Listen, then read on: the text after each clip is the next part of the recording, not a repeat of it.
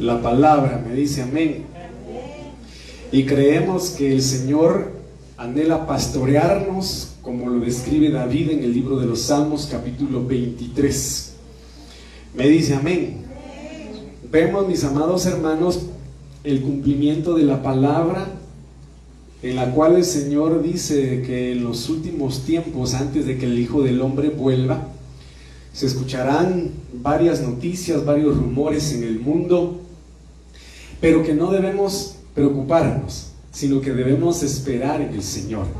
Me dice amén, porque aunque son señales del fin, Él todavía no viene. Entonces, eh, ante eso debemos nosotros eh, prepararnos y estar listos para la venida del Señor. Yo quisiera compartirles esta preciosa noche algo que el Señor anhela cancelar en nuestras vidas y en nuestros corazones. Como mira ahí la imagen, hermano. ¿Cómo está ahí el hermano?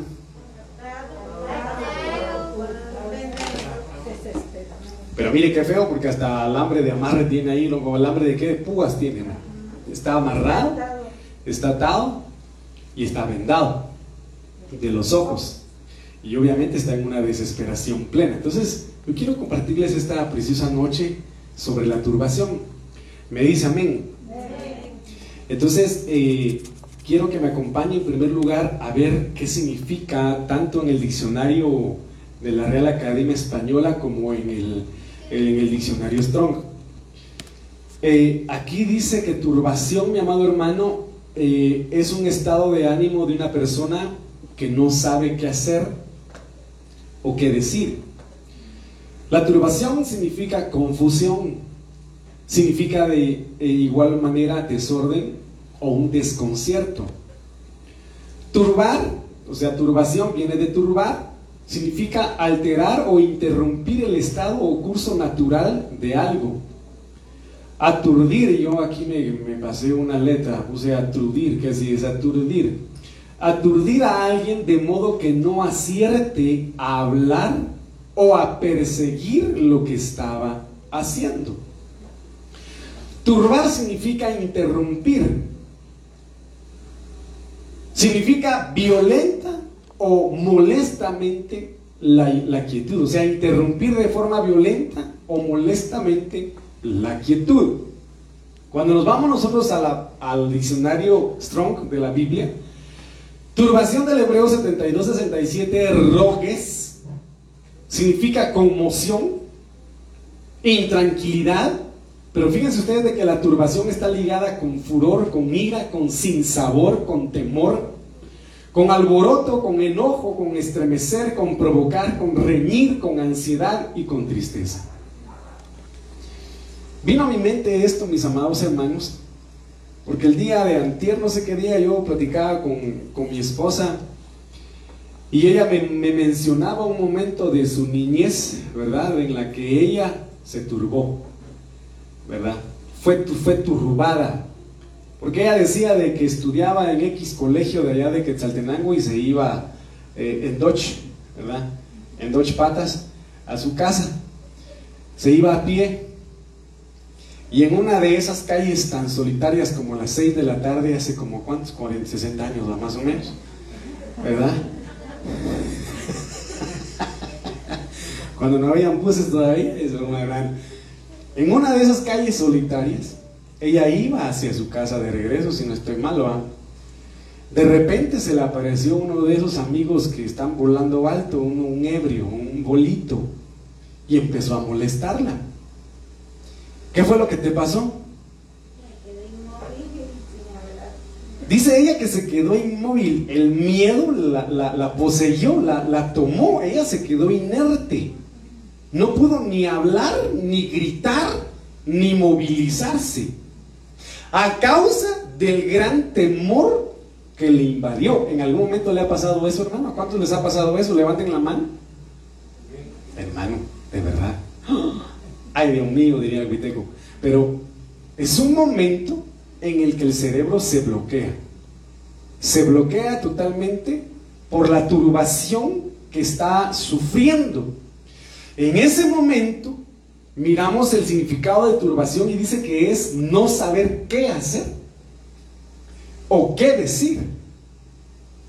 Sabemos que tenemos un enemigo acérrimo, un enemigo que está a primera fila queriendo matar, robar y destruir.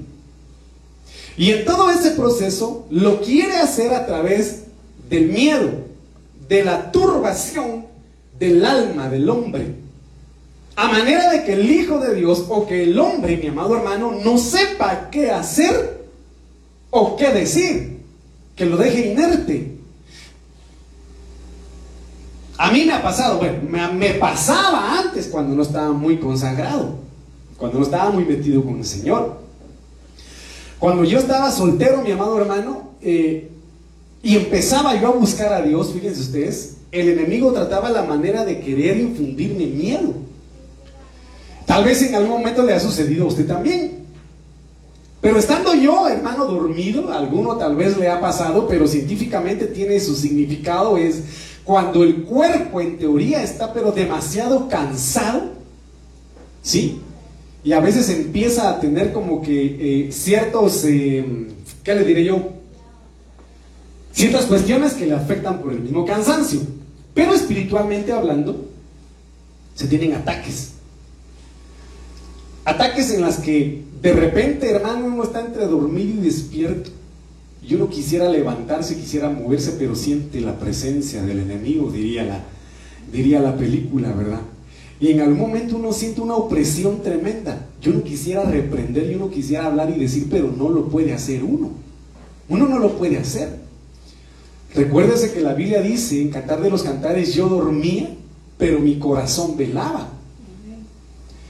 Con esto quiero decirle, mis amados hermanos, que aún estando dormidos o en sueños, que yo sé que a algunos nos ha pasado, aunque el enemigo se ha levantado, en los sueños hemos podido reprender al diablo y vencerlo precisamente. En un sueño que yo tuve hace mucho tiempo, mis amados hermanos, yo salía de mi casa y tengo tan, tan presente dos sueños.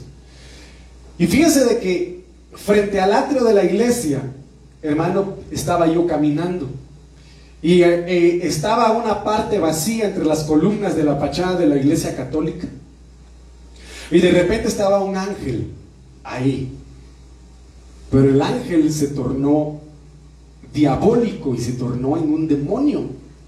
Y solo yo lo veía, mano, y se me quedaba viendo. Y me, y me levantó la mano y me dijo, te voy a matar. Me dijo, ay Dios hermano, yo tenía como unos 15 años aproximadamente. Yo era niño. Pero ya, ya, ya me estaban preparando para los tunazos, hermano. Entonces me señaló y me dijo, te voy a matar. Solo eso me dijo, hermano, y yo seguí caminando. Ya cuando estaba yo buscando de Dios, me vi dentro de un lugar bastante oscuro, porque tenía que yo rescatar a alguien dentro de ese lugar. Yo entré y rescaté a esa persona, pero cuando rescaté a esa persona había un precipicio así en el fondo, mire. Y del fondo yo escuché como, como un un ser estaba enojado por lo que yo había hecho. Entonces se levantó y la persona que me, pura película, varano, pero son sueños que uno tiene, pues ¿qué puede hacer uno? va Y ahí se levantó, hermano, y quien se levantó era un dragón atado. Un dragón atado que se puso furioso porque yo había rescatado a una persona, no me recuerdo quién era, no era la princesa, no se preocupe, no sé quién era, no me recuerdo. Pero estaba tan furioso y por segunda vez, todo lo que no me dijo, no te voy a matar, me dijo, te voy a destruir. Me dijo. Entonces yo en ese momento, como ya estaba yo buscando al Señor, ah, a mí no me vas a destruir, le sino que yo te voy a matar en el nombre de Jesús. Y agarreo como una lanza, hermano, y le ensarté la lanza al, al dragón en el centro de su pecho. Y cayó. ¿Por qué le digo esto? Porque de una u otra forma, recuérdese que hay sueños de, parte de Dios, hay sueños del diablo y hay sueños del alma. Me dice amén. Cuando nosotros vemos aspectos como estos, el Señor nos está preparando para un futuro y a saber cómo actuar en contra del enemigo cuando se levante. Sabemos que las armas de nuestra milicia, dice la palabra de Dios, no son carnales, sino poderosas en Dios, espirituales en Dios, para la destrucción de fortalezas. Pero la, la táctica del adversario es turbar, es alterar un orden establecido en Dios. Recordemos de que hasta cierto punto vino Luzbel a alborotar, a turbar, a perturbar la paz y el orden que tenían Adán y Eva en el huerto. E hizo que Eva quedara impresionada, hermano, y encantada con todo lo que él estaba diciendo. Entonces vino y vino a aturdir. Entonces viene el enemigo a manera de que el ser humano, el Hijo de Dios, no sepa qué hacer, no sepa qué decir en X o Y momento, viene y levanta turbaciones. Y lo acabamos de ver para amanecer hoy, no sé si usted lo vio, pero hubo terremoto creo que en Ecuador o en unos lugares de por allá, Bolivia o algo así, ¿verdad? Perú, de 7.5 grados, hermano. Entonces viene y aunque es bíblico, escucharemos rumores de guerras, terremotos, hermano, todo lo que dice la palabra de Dios, tranquilo, dice el Señor. Pero todas estas circunstancias el diablo las utiliza para turbar al pueblo de Dios, para que eh, pierdan la paz para que pierdan la paz. Entonces, después de que nosotros vemos acá este significado, vamos a ver esto. ¿Cuáles pueden ser los orígenes de la turbación? Y que en el nombre de Jesús tenemos que cancelar esta, esta noche. ¿Cuántos me dicen amén? Vamos a cancelar la turbación en el corazón de cada uno de nosotros en nuestros hogares. Me dice amén. En nuestra propia alma, mi hermano. A manera de que sepamos qué hacer y qué decir en determinado momento cuando el enemigo estorbe. Entonces, mire pues, la turbación muchas veces es provocada por la ocupación o por la preocupación de muchas cosas al mismo tiempo. ¿De dónde viene la palabra preocupación? ¿Sí? De pre, antes, ocupación.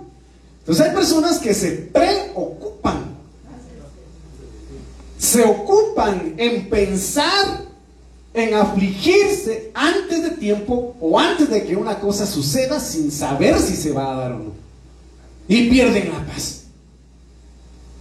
La preocupación, hermano, de las múltiples, de las muchas cosas que se llegan a hacer durante el día. Y tenemos que pedir al Señor. Entonces el ejemplo que nosotros vemos aquí es Lucas 10:41, respondiendo el Señor, dijo a Marta, Marta, tú estás preocupada, pero mire qué tremendo lo que, lo que, lo que provoca la preocupación que viene ligada a la turbación, tú estás turbada. Mire qué tremendo es esto, hermano. Tú estás conmocionada, estás intranquila y molesta. Mire, por eso tenemos que pedir al Señor que cambie nuestra genética, que cambie nuestra forma de pensar. ¿Sabe por qué? Porque el trajín del día, el trabajo, las preocupaciones y todo lo demás muchas veces nos hacen estar de mal humor. Muchas veces nos hacen estar, mis amados hermanos, intranquilos. Respondiendo el Señor le dijo, Marta, tú estás preocupada y molesta por tantas cosas. Cuando habla de preocupada, estás afanada y estás ansiosa. Usted sabe de que una de las enfermedades del siglo XXI es la ansiedad. Es la hipertensión. Por, provocada, ¿por qué? Por la preocupación. Te preocupas por las cosas materiales. Te preocupas por el dinero, te preocupas por el petróleo, te preocupas por la gasolina, te preocupas por, por, por te preocupas por todo. Tu mente está aturdida y por lo tanto te mantienes molesta. Respondiendo el Señor le dijo, Marta, tú estás preocupada, afanada y ansiosa y molesta, perturbada, alborotada, estás con disturbios en tu alma y aterrada. Recordemos de que cuando en la barca, esa preciosa canción va, lo que necesito es tenerte siempre junto a mí. Si tú estás conmigo, no tengo razón para... Mi hermano, cuando Jesús estaba en la barca durmiendo, ¿qué pasaba con los discípulos? Estaban siendo sacudidos por vientos, por un mar impetuoso y perturbado, y sentían que se iban a ahogar, que iban a morir. Mientras que Jesucristo estaba dormido. Y tuvieron que despertar. Sabemos que las aguas, lo hemos mencionado, las aguas, mis amados hermanos, se constituyen las corrientes del mundo, los movimientos que perturban movimientos sociales, ideológicos, económicos y políticos, mis amados hermanos, que vienen a perturbar o a inquietar incluso a toda, a todo, a toda la tierra. Y una de las noticias que yo estaba escuchando ayer es impresionante porque yo no sé si usted ya la vio, pero en El Salvador ya van, ya, ya van a crear el primer eh, eh, lugar que se, va, eh, que se va a llamar, ¿cómo se llaman esas fichas? Bitcoin City. La primera ciudad Bitcoin del mundo. Y que dice que va a ser el centro de negocios mundial El Salvador. Oiga con lo que le estoy diciendo. Esto es impresionante.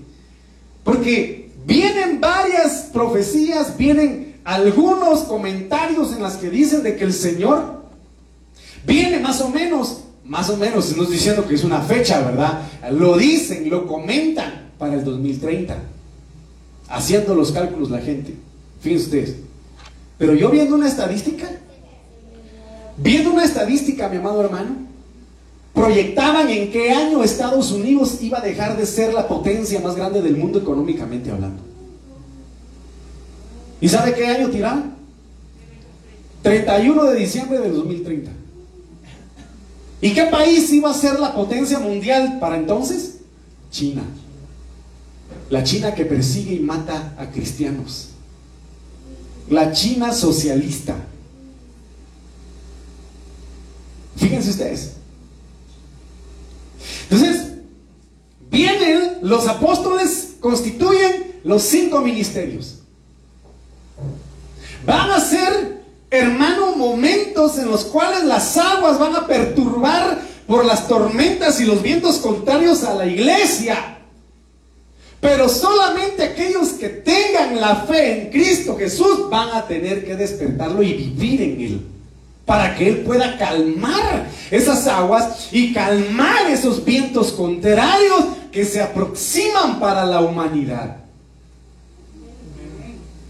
Guatemala, por supuesto, no aparece en esa estadística que le di. Pero dice, ¿por qué estás preocupado y molesto por tantas cosas? Y es que eso es lo que tenemos que pedir al Señor. Puedes tener paz en la tormenta, fe y esperanza cuando no puedas seguir, aun con tu mundo hecho pedazos, el Señor guiará tus pasos. Ten paz en medio de la tormenta. que toda turbación, que toda preocupación por cualquier cosa que sea, hermano, la dieta, la enfermedad, la economía, hermano, cualquiera, despierta Jesús en tu vida. Haz que se levante en medio de tu barca y que le diga a los vientos detente y a las aguas cálmense. Y se van a asombrar, hermano, cualquiera que sea que esté contigo. Y van a decir, wow, ¿quién está contigo? Ese que le ordena a los vientos y a las aguas que se calmen. Hermano, y usted va a decir, es mi Cristo glorioso, este es mi Cristo a quien predico y no me canso de predicar. ¿Qué dice?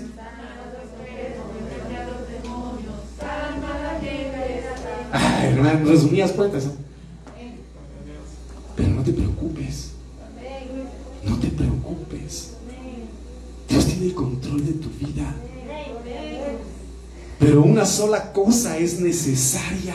Y esta es la que el Señor quiere que nosotros busquemos Una cosa es necesaria y María ha escogido la parte buena, la cual no le será quitada. ¿Qué quiere decir esto? Que los, las preocupaciones, los afanes y la ansiedad, la perturbación, el alboroto y el disturbio, el miedo te pueden robar la bendición que Dios tiene para ti.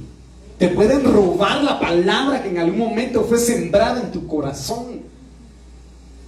Pueden provocar esa dureza de tierra Hermano, ¿usted ha visto la tierra que nunca ha sido trabajada? Métale un piochazo y revira la piocha. Porque la tierra está dura. Es, es casi que arcilla. Es casi que piedra. Entonces se tiene que trabajar. Se tiene que arar. Hay gente que se ha endurecido tanto en su corazón por el afán, la ansiedad, hermano, de las cosas materiales que ya no les importa a Dios. Que ya no les importa a Dios. Entonces viene el Señor y dice, tú dices, tú crees, tú piensas, tú consideras en tu ignorancia que de nada tienes necesidad. Tú crees que estás bien, pero no te has dado cuenta que eres un pobre, miserable y desnudo.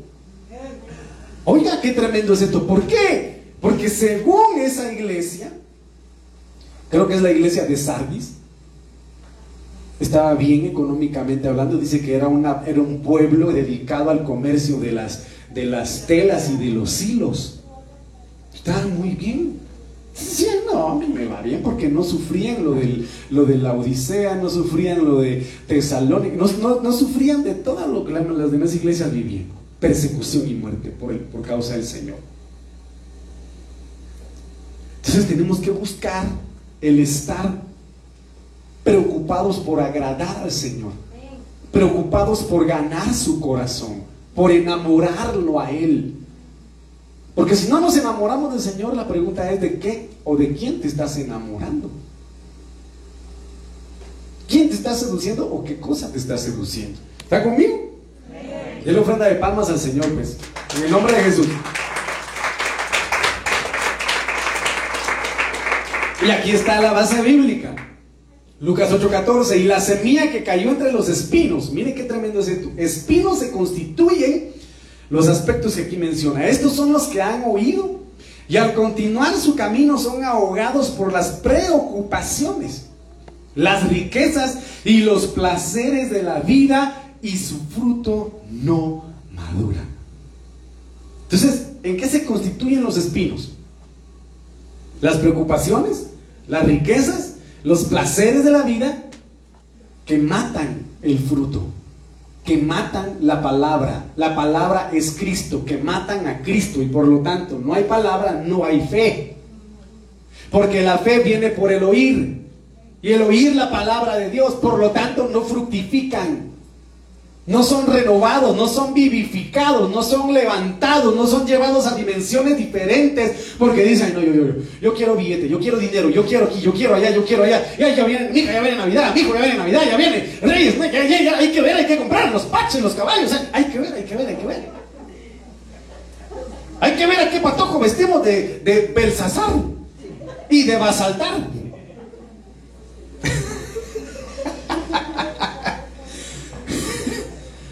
Hay que ver a, quién de los patrocos vestimos de diablo. Cálgame bien, diría la mano. Solo espero que usted no esté dejando entrar a los diablos a su casa, hermano. Y si no, que Dios tenga misericordia. Porque hay algunos que le vengo a ministrar Santa Cena, hermano. Ah, perdón, otro día, disculpe. Eh, los diablos, pasen, hijos. Traigan la cena, el almuerzo, churrasco. Eh, traigan la discoteca, vamos a bailar con los diablos.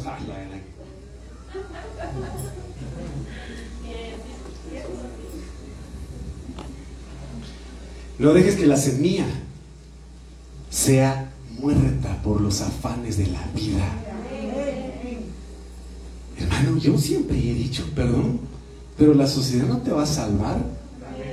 Perdón, pero el amigo, el comadre, el compadre, el primo, la prima que te tijerea, que te critica porque solo iglesia eres, porque solo ahí te mantienes, ellos no te van a salvar. Ellos, ellos no dieron la vida por ti en la cruz del Calvario. Ellos no derramaron ni siquiera son, van a ser capaces. Fíjense que yo tengo un, amigo que tuvo un problema serio. Fíjese, que tuvo un problema, su, papá tuvo un, un problema serio. Entonces, en la medida de mis posibilidades, yo traté de apoyarlo y preguntarle, mira, ¿cómo está tu papá? Y mira aquí que no sé qué, que no sé cuánto. Pero ya después de que gracias a Dios su papá salió del problema, me dijo, fíjate de que ahí en medio de esas circunstancias realmente sabes quiénes son tus verdaderas amistades. Porque había un, un amigo que todos los sábados llegaba a la casa con mis papás a comer. Y mi papá lo trataba bien y les daba comida y los trataba bien, pero solo mi papá se había involucrado en ese, en ese problema. Dijo, a saber, mejor evalúen su vida y consideren su vida. Y de ahí nunca más se apareció. En lugar de decirle, mira, que te apoyo, que te ayudo, o algo por el estilo. Fíjense ustedes. Sí, por eso le digo, hermano. Algunos se dicen ser amigos en medio de, la abundancia y todo lo demás, pero ya en medio de la prueba, hermano, son los que más te, te aprietan, los que más te critican, los que más te quieren hundir y en lugar de extenderte la mano para sacarte arriba, son los que te pisotean para hundirte más. Por eso vuelvo a reincidir, el hombre no te va a salvar, te salva Cristo. Te salva Cristo y te prepara el Espíritu Santo para el encuentro con el amado. Perdón, los ministros únicamente somos un vaso para bendecir al pueblo, para preparar al pueblo. Amado hermano, no pongas tu mirada en el hombre. No pongas tu mirada en la humanidad, en lo corruptible. Pon tu mirada en el autor y consumador de la fe, Jesucristo. En Él pon tu mirada. No pongas tu mirada en nada más que en el Señor. Por supuesto, la palabra de Dios dice, la, oración del justo puede mucho, pero quien justifica es Cristo. Y caemos a Cristo y bendito sea su nombre. Entonces no dejes que la semilla se ahogue por la turbación, por la preocupación de las riquezas. Y créame de que no estamos lejos de que la realidad virtual sea implantada en toda la tierra, hermano en donde el ser humano únicamente va a necesitar lo esencial para vivir, solo la comida, porque de ahí todo va a ser virtual. Si es que la iglesia todavía está aquí y el Señor no se la ha llevado. Yo se lo mencionaba a usted en determinado momento, ¿por qué cree que este Bill Gates está comprando la mayor parte de tierras en Estados Unidos y donde él puede y donde él quiera? Porque sabe que una realidad virtual está pronta a darse. Y lo que va a necesitar únicamente el hombre va a ser comida, trabajos virtuales, reuniones virtuales, todo va a ser virtual. Hermano. Entonces, no hagáis tesoros en la tierra, dice el Señor, donde el orín y la polía corrompen, donde el ladrón roba. Haz tesoros en el cielo. Haz tesoros en el cielo. De aquí no te vas a llevar nada, hermano. Cuando habla de preocupaciones del griego 3308, merimna cuando habla de preocupaciones, habla de distracción. De igual forma nos tira a afán y a ansiedad. Pero, tanto las preocupaciones, las riquezas y los placeres de la vida son una distracción. Son una distracción, hermano. Y tenemos que enfocarnos. ¿Sabe cómo tenemos que pedir al Señor? ¿Sabe qué tenemos que pedir al Señor que ponga en nuestras vidas? que el Espíritu Santo, yo no sé cómo, alguien me podrá ayudar, cómo se llaman esas cosas que tienen los caballos aquí en los ojos. Tapa ojos, díganme. Ignoro cómo se llaman, pero los caballos se los ponen aquí para que solo vean al frente, no se, no se desvíen ni acá ni acá, sino vean solo al frente. Tenemos que decirle al Señor, Señor, yo quiero que tú me pongas aquí tus manos. A manera de que yo no me distraiga ni para acá ni para acá ni me vuelva atrás, sino solo vaya al frente, caminando como viendo al invisible, así como lo hizo Moisés. Hermano, viendo yo unas proyecciones de cómo, cómo, como ahorita la tecnología es tan impresionante, ¿verdad? Solo con simples, eh, hermano, eh, indicios que puedan tener de las estructuras de hace más de 3.000 años, logran levantar diseños reales, hermano, de cómo eran. Y yo miraba cómo era el antiguo Egipto, hermano imponente, impresionante, sus construcciones, su elegancia, su, su, ¿cómo se le diría? Su imponencia, imponente, hermano. Y que a todo eso renunció, eh, ¿cómo se llama? Moisés. A todo eso renunció Moisés. Y negó ser llamado hijo de la hija del faraón por seguir a Cristo. Pero algunos dicen, no, yo no, yo no quiero dejar como, como diría aquel rico, yo no quiero dejar mis riquezas por seguirte a ti, Señor. Yo no quiero dejar. ¿Cómo se te ocurre que yo te deje, deje todo eso por seguirte a ti? No. Entonces entristeció mucho. Entonces tenemos que cancelar esto en nuestras vidas, hermano. ¿Cuántos dicen amén? Amén. mire lo que dice acá. Lucas 21, amén, Pablito. Lucas 21, 34. ¿Qué tenemos que hacer? Estar alerta. Estar alerta. Estén despiertos. Estén vigilantes. No sea que vuestro corazón, mire qué tremendo es esto, se cargue con disipación, con corrupción y embriaguez y con las preocupaciones de la vida. Usted sabe, usted sabe perfectamente bien, hermano, de que una persona cuando está, cuando se encuentra en un estado de embriaguez, no solamente sufre las consecuencias del momento, ¿verdad? Se marea, ¿verdad que sí? ¿Verdad que sí o no? Los que vivimos eso sabemos de qué estamos hablando. Sus hermanos, ¿dónde estoy? La cabeza da vueltas. La cabeza da vueltas. Uno no sabe dónde está, hermano. Y el cuerpo se aguada por completo. No tiene uno las capacidades físicas para desarrollar cualquier tipo de actividades y uno queda fundido. Perdido. Eso es en medio de la embriaguez. Pero después de la embriaguez, dolor de cabeza, hermano. La famosa resaca. Es, es durante y después. Y entonces aquí habla y dice, la disipación es sinónimo de corrupción. Y cuando habla de embriaguez, no literalmente, en algunas ocasiones en relación a, alcohol, sino al vino de Babilonia. Recuérdese que la Biblia en el libro de Apocalipsis dice, ha caído la gran Babilonia, de la cual todas las naciones han bebido de su copa y se han embriagado de ella. Aquí lo que dice, señores, no se embriaguen con el vino que recorre el mundo, que recorre Babilonia. Solo impresionantemente dice el, eh, el, salmista, creo que el salmista lo decía, ¿verdad que sí? Estando en los ríos de Babilonia, hasta canción del mundo tiene, man. Mientras estábamos en cautiverio, nos decían que cantáramos alabanzas al Señor. ¿Y cómo iban a cantarla? Estaban más amargados que la palabra por la cautividad. Lo que estaban haciendo era burlándose de ellos.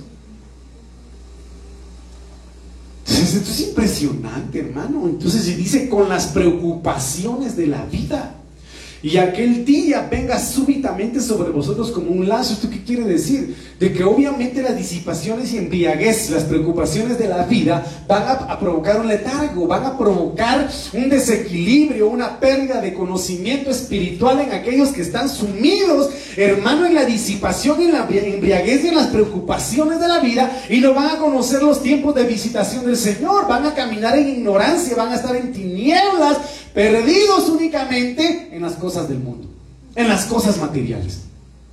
Entonces aquí definitivamente el día del Señor les va a caer súbitamente. Por lo tanto el Señor dice, despiértense. Y por eso vuelvo a recalcar ese versículo donde dice, despiértate tú que duermes de entre los muertos. Levántate y te alumbrará la luz de Cristo. Usted sabe perfectamente bien de que si vemos a una persona muerta y a uno que está dormido, Ahí le van a decir a uno, allá hay dos personas, una está muerta. Adivine usted quién está muerto. Y de lejos de mano y peor si se quita los lentes. No va a saber quién está vivo y quién está muerto. Porque los dos van a parecer tener la misma, la misma, eh, ¿cómo se llama? Posición. Entonces tenemos que salir de esa posición de estar dormidos. Me dice amén, ¿está conmigo? Cuando habla de cargar, dice que no se cargue vuestro corazón, dice que no se agobie tu corazón, que no sea cargoso tu corazón. Pero mire, vuelve a reincidir y dice que no se endurezca tu corazón. Que no se endurezca tu corazón. Que cualquier corazón endurecido por los afanes de la vida, por las preocupaciones de la vida, por la disipación de la vida, hermano, y por la embriaguez del vino de Babilonia, sea hoy tomado así mismo en las manos del Señor y sea quebrantada toda dureza de corazón. Porque créame que Dios, hermano, compara un corazón duro con un corazón soberbio, con un corazón orgulloso. Y Dios dice que a los orgullosos los mira de lejos. A Dios, el Señor a los orgullosos los mira así de lejitos, no los quiere de cerca, más al humilde, más al de contrito corazón y humillado. A ese Señor lo levanta. Entonces si tu corazón se ha endurecido por estas, estas razones y estas razones han motivado orgullo en tu corazón, sea cancelado en el nombre de Jesús. Y sea quitada toda dureza, hermano.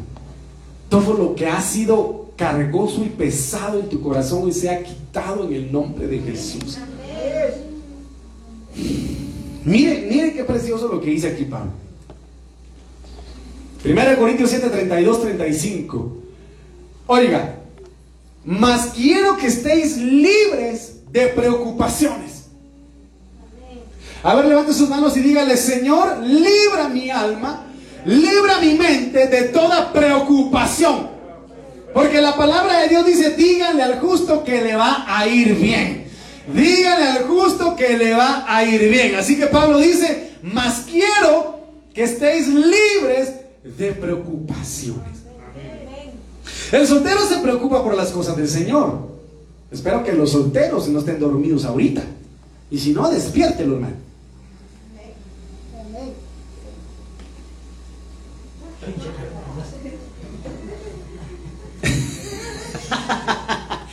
Eso que no me eché el grito de independencia.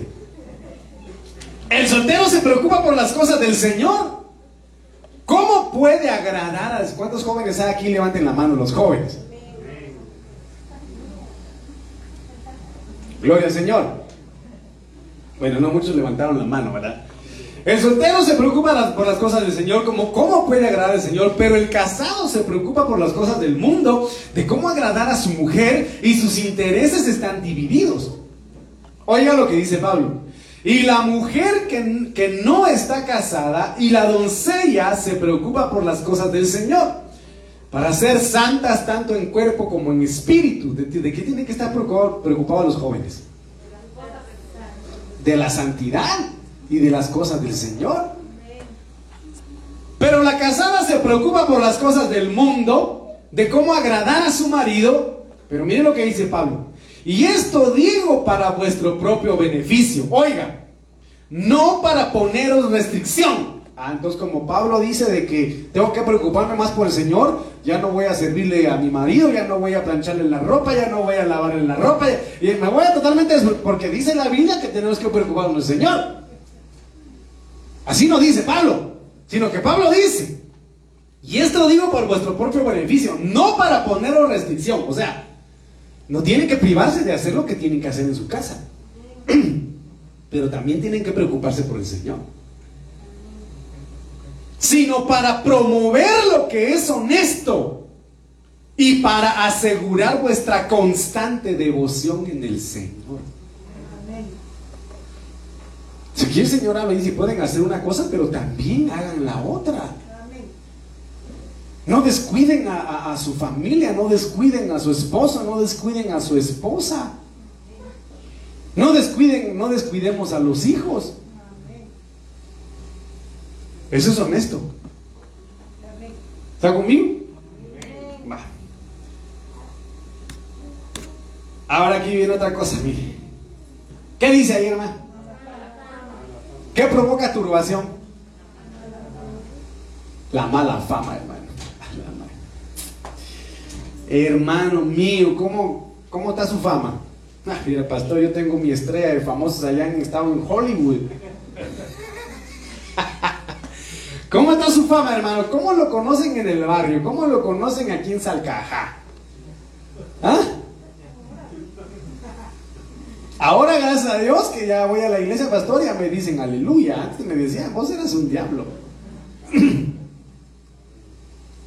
¿Verdad? La mala fama. Entonces, mire, pues. Génesis 34, 30. Entonces dijo Jacob a Simeón y a Leví: Habéis turbado con hacerme, me habéis turbado, dice. Habéisme turbado con hacerme abominable a los moradores de aquella tierra.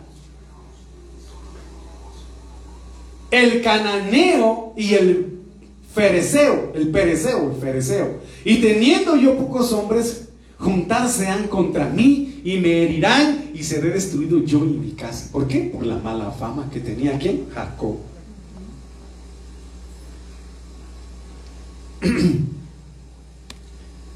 Cuando habla aquí de turbado, dice que Jacob estaba afligido, atormentado y estaba perplejo, porque sabía que lo iban a matar. Como diría la frase del mundo, haz fama, hazte fama y échate a dormir. Ya solita la fama te va a buenas cosas o malas cosas. Ni se acerquen a esa casa, a esa cuadra, porque, este, porque ahí está el que le llaman el, el hacha a la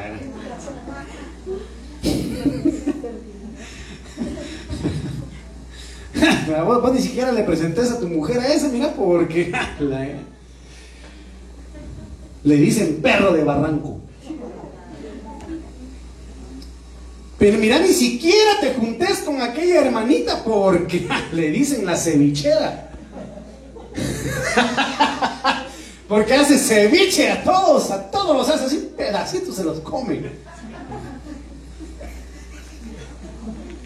Ni a eso, porque ese taquero le dicen. Hasta el pastor tijerea.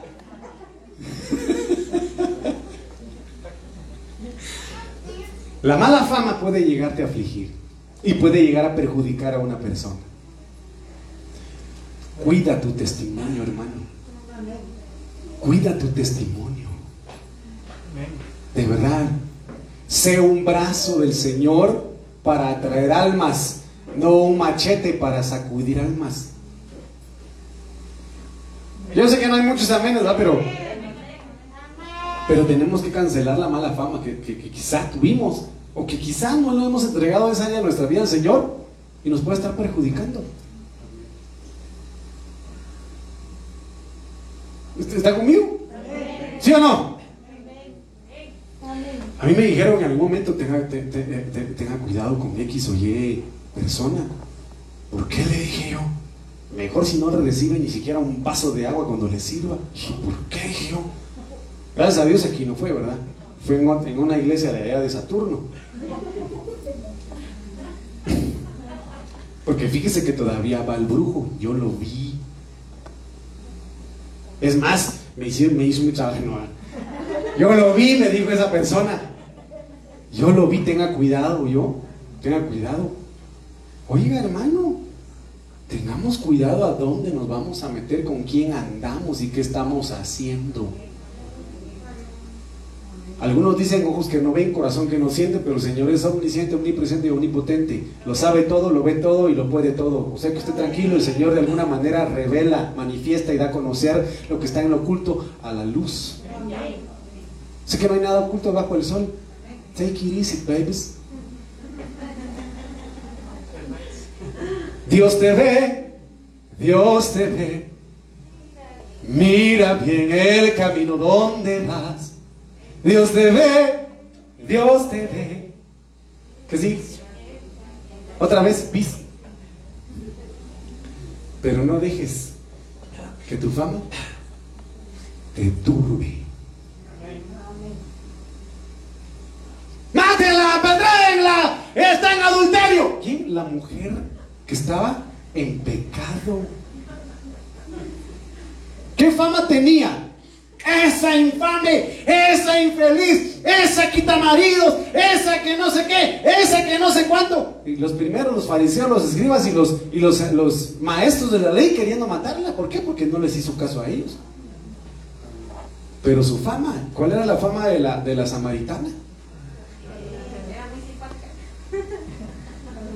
La Biblia no dice que quitaba maridos, ¿verdad? Solo decía que era el sexto hombre con el que estaba. No dice la Biblia que había quitado maridos, pero su alma estaba vacía. estaba seca y necesitaba ser llena del Señor. Entonces miren mis amados hermanos, si en algún momento nuestro pasado nos achacó, el diablo nos achacó porque nuestro pasado fue violento, fue deshonroso, fue vergonzoso, Hoy nuevas criaturas somos. Las cosas viejas pasaron y aquí son hechas nuevas. Pero una cosa sí te digo, hermano, no vuelvas a tu vómito. Perdón por la palabra, pero así lo dice el libro de Proverbios. Aquel que vuelve a su pecado, dice, es como aquel perro que vuelve a su vómito. ¿Cómo puede alguien hacer eso? Sinónimo del pecado de la inmundicia que a Dios no le agrada. Si Dios ya te sacó de ahí, no vuelvas ahí. Ya no vuelvas ahí, ya no vuelvas ahí. Hermano, ya no regreses. Porque ciertamente el Señor se lo dijo a la mujer pecadora y adúltera, vete y no peques más, te perdono. Has sido perdonada y librada de la muerte, pero eso sí, ya no peques más, porque si no, algo peor te puede pasar. Y hubo un hombre un hombre líder de una clica, líder, líder de una mara, de unos asaltantes en X lugar, en donde se le estuvo hablando y diciéndole que buscara al Señor y no y se puso peor, hermano. En lugar de, buscar al Señor, se puso peor. En una de esas se puso bien eh, ebrio y bien drogado, que no sintió. De repente cayó en una calle, estaba pasando un bus y la llanta sobre su cabeza. De la peor forma, porque se le estuvo diciendo, Busca al Señor, deja de pecar, el Señor te está llamando y no hizo caso. Entonces, Jonás no le hizo caso a la palabra de Dios, dice la canción, ¿verdad? ¿Y quién se lo tragó? El pez. Leviatán, dicen en algunas versiones, se lo llevó a las mismas profundidades del infierno, hasta que ahí se arrepintió y el Señor le hizo misericordia. Pero aquel que no quiera, mi amado hermano, hacer caso, perdóneme que Dios tenga misericordia de nosotros. Tenemos que hacer caso a la voz del Señor que nos habla esta noche y, dice, quita y cancela la turbación de tu alma, de tu vida.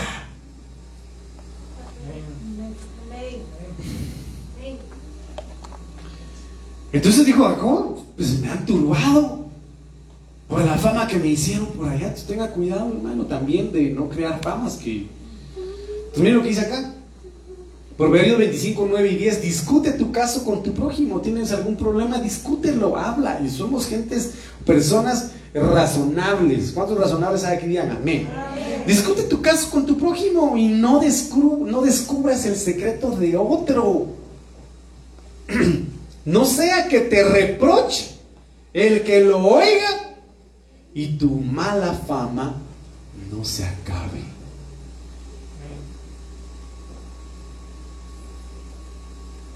¿Cuál es tu fama, hermano? Pastor, a mí ni siquiera me pregunté. Porque yo soy el siete machos.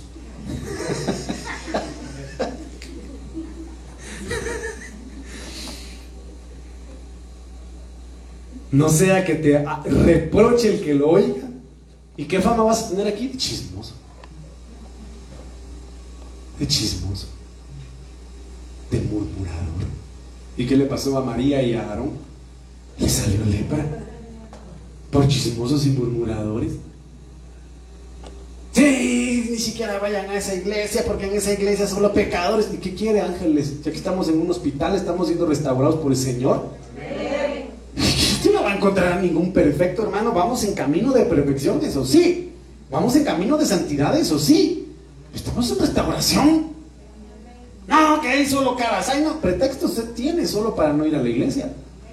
Pretexto tiene solo para no ir a la iglesia. Sí, que ese pastor yo no sé por qué solo me habla a mí, a mí me predica, no sé qué, quién le dijo mi vida. Yo solo estoy enseñando lo que el Señor me está poniendo en el corazón. Fácil, sencillo. ¿Eh? No problem. No. No sea que te reproche el que lo oiga y, ah, usted, pastor, ahí va como usted, a esa iglesia esa hermana, sí, y ten cuidado. Ten cuidado. Porque viene a quejar. Así mire, una bitcoin de oro. Fichita, pastor. ¿Qué le diría yo? Preocúpese por su vida. Preocúpese por su vida. A mí me compete predicar, enseñar, llevar el mensaje de salvación si quieren recibirlo, amén. Si no quieren recibirlo, amén. Pero cada quien decide y la salvación es individual. ¿Me dice amén?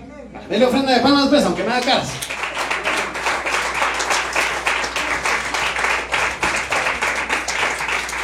Oiga lo que dice acá. Ezequiel 22.5, las que están cerca de ti y las que están lejos se burlan de ti. Ciudad de mala fama llena de confusión. Entonces, ¿qué? Muchas veces, ¿qué puede provocar la mala fama, hermano? Burla. Burla. Y confusión.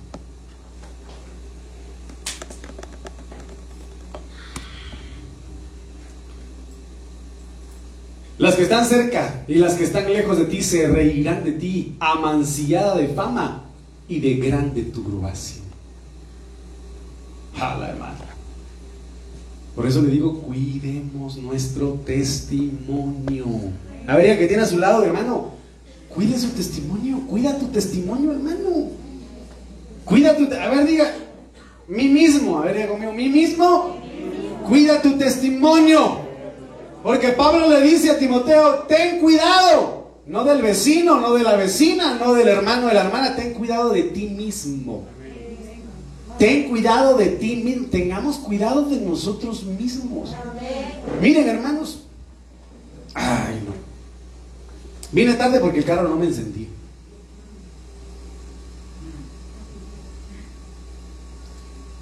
Yo le decía, Señor, dame paz, dame paz, dame paz, dame paz. Dame paz.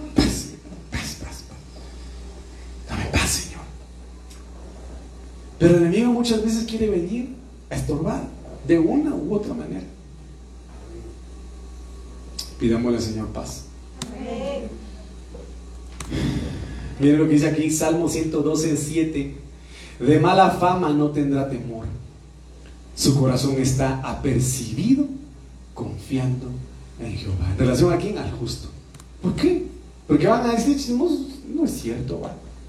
La Biblia STN dice, de mala fama no tendrá temor, su corazón está firme, confiado en el Señor. Solo, solo si hacen como hicieron con la viña de Nabot, testigos falsos, solo si hacen, amado hermano, como hicieron con, con ¿cómo se llama? Con Esteban, creo que también lo hicieron, ¿verdad? Testigos falsos, hermano, pero siendo justos. Pero de lo contrario, aquel, tranquilo Tranquilo.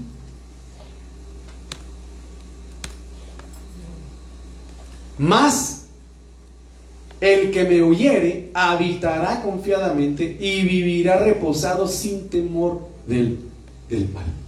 Entonces el proverbio dice, en boca cerrada no entran moscas. ¿Verdad que sí? Moscas figura de demonios. En boca cerrada no entran demonios. Así de sencillo, hermano. Isaías 26:3, tú le guardarás en completa paz. A aquel cuyo pensamiento en ti persevera, porque en ti se ha confiado. Entonces, para eliminar cualquier actitud que pueda crear mal testimonio, mala fama, yo le decía al Señor, Padre, precisamente hoy, hermano, era, era un sentir, ha sido un sentir que le he pedido al Señor que desde hace tiempo y le digo, Señor, yo te pido que tu espíritu gobierne mi alma. Y créame que a veces el diablo viene y quiere provocar, hermano. Muchas veces yo le digo, Señor, que tu espíritu gobierne mi alma, que tu espíritu gobierne mi alma. Gobierne mi alma. Pero vamos nosotros a, a llegar a ese tipo de gobierno si escuchamos la palabra de Dios. Si dejamos que el espíritu nos guíe hacia toda verdad. Me dice amén. ¿Qué otro puede provocar la turbación? Mire, esto es tremendo, hermano. El engaño. Ser engañado. Génesis 27, 33. Isaac quedó profundamente turbado y exclamó, ¿quién ha sido entonces el que cazó una presa y me la trajo? Yo la comí antes que tú llegaras, lo bendije y quedará bendecido.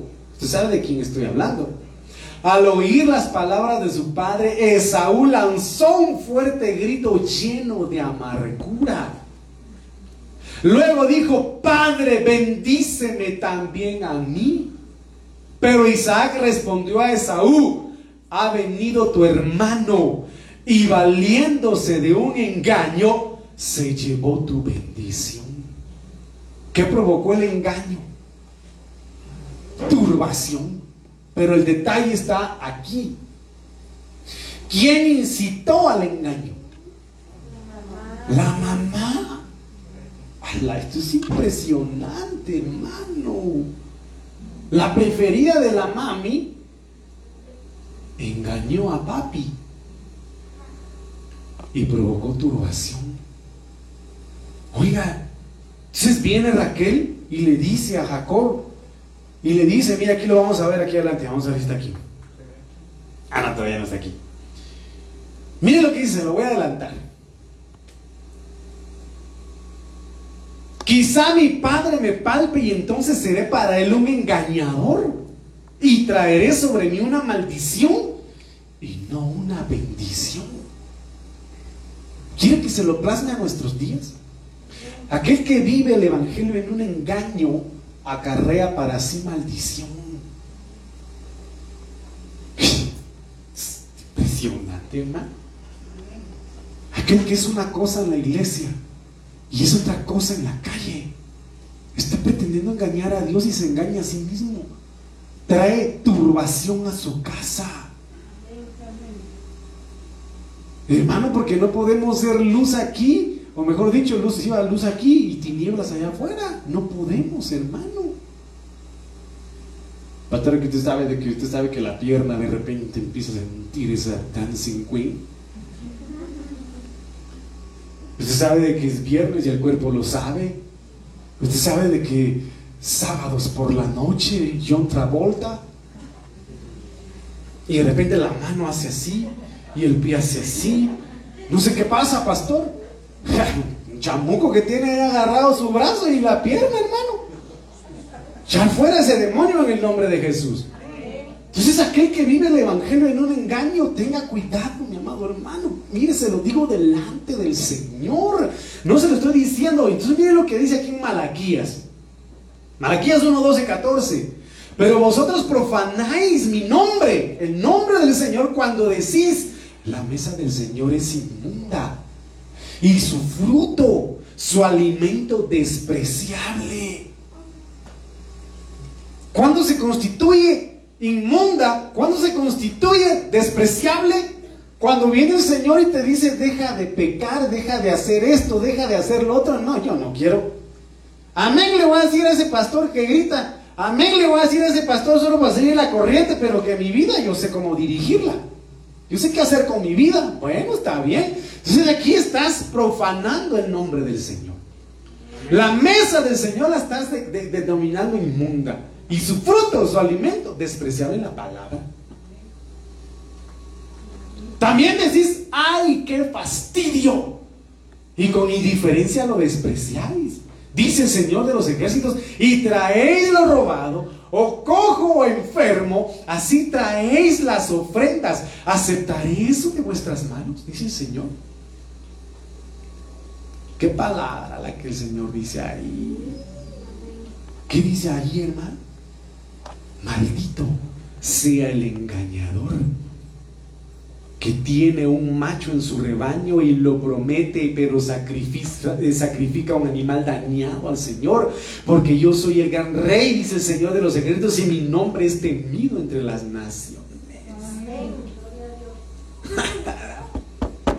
Cuando habla de alguien que está bajo maldición, es alguien abominable, es alguien que está destinado a la condenación, es algo alguien aborrecible. Miren hermanos, si el Señor está poniendo esto en nuestros, nuestros corazones es por algo.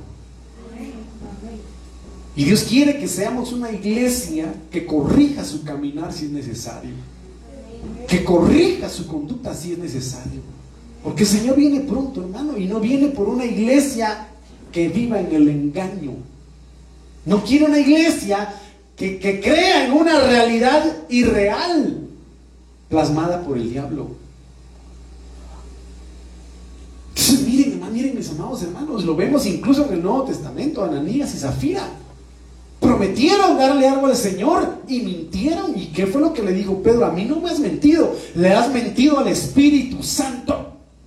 Y ¡pum! cayó muerta la persona. O sea, ¿qué, me puedes engañar? Aquí puedes engañar a los hermanos, pero al Señor jamás. De los jamases. Jamás de los jamases. Entonces la turbación viene provocada también por el engaño todo engaño sea cancelado. Miren, hermanos, toda falsedad, toda mentira, toda hipocresía, en el nombre de Jesús sea cancelada. En el nombre maravilloso de Cristo Jesús, caminemos en la verdad. Porque dice, Señor, recibiréis o conoceréis la verdad y la verdad os hará libres. Y la verdad es Cristo. Si el Hijo os libertare, seréis verdaderamente libres. Pero tiene que llegar el tiempo en que aunque la verdad duela, nos va a ser libres y va a sanar nuestras vidas.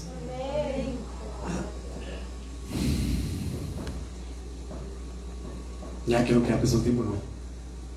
Ay, Dios mío. Daño, daño.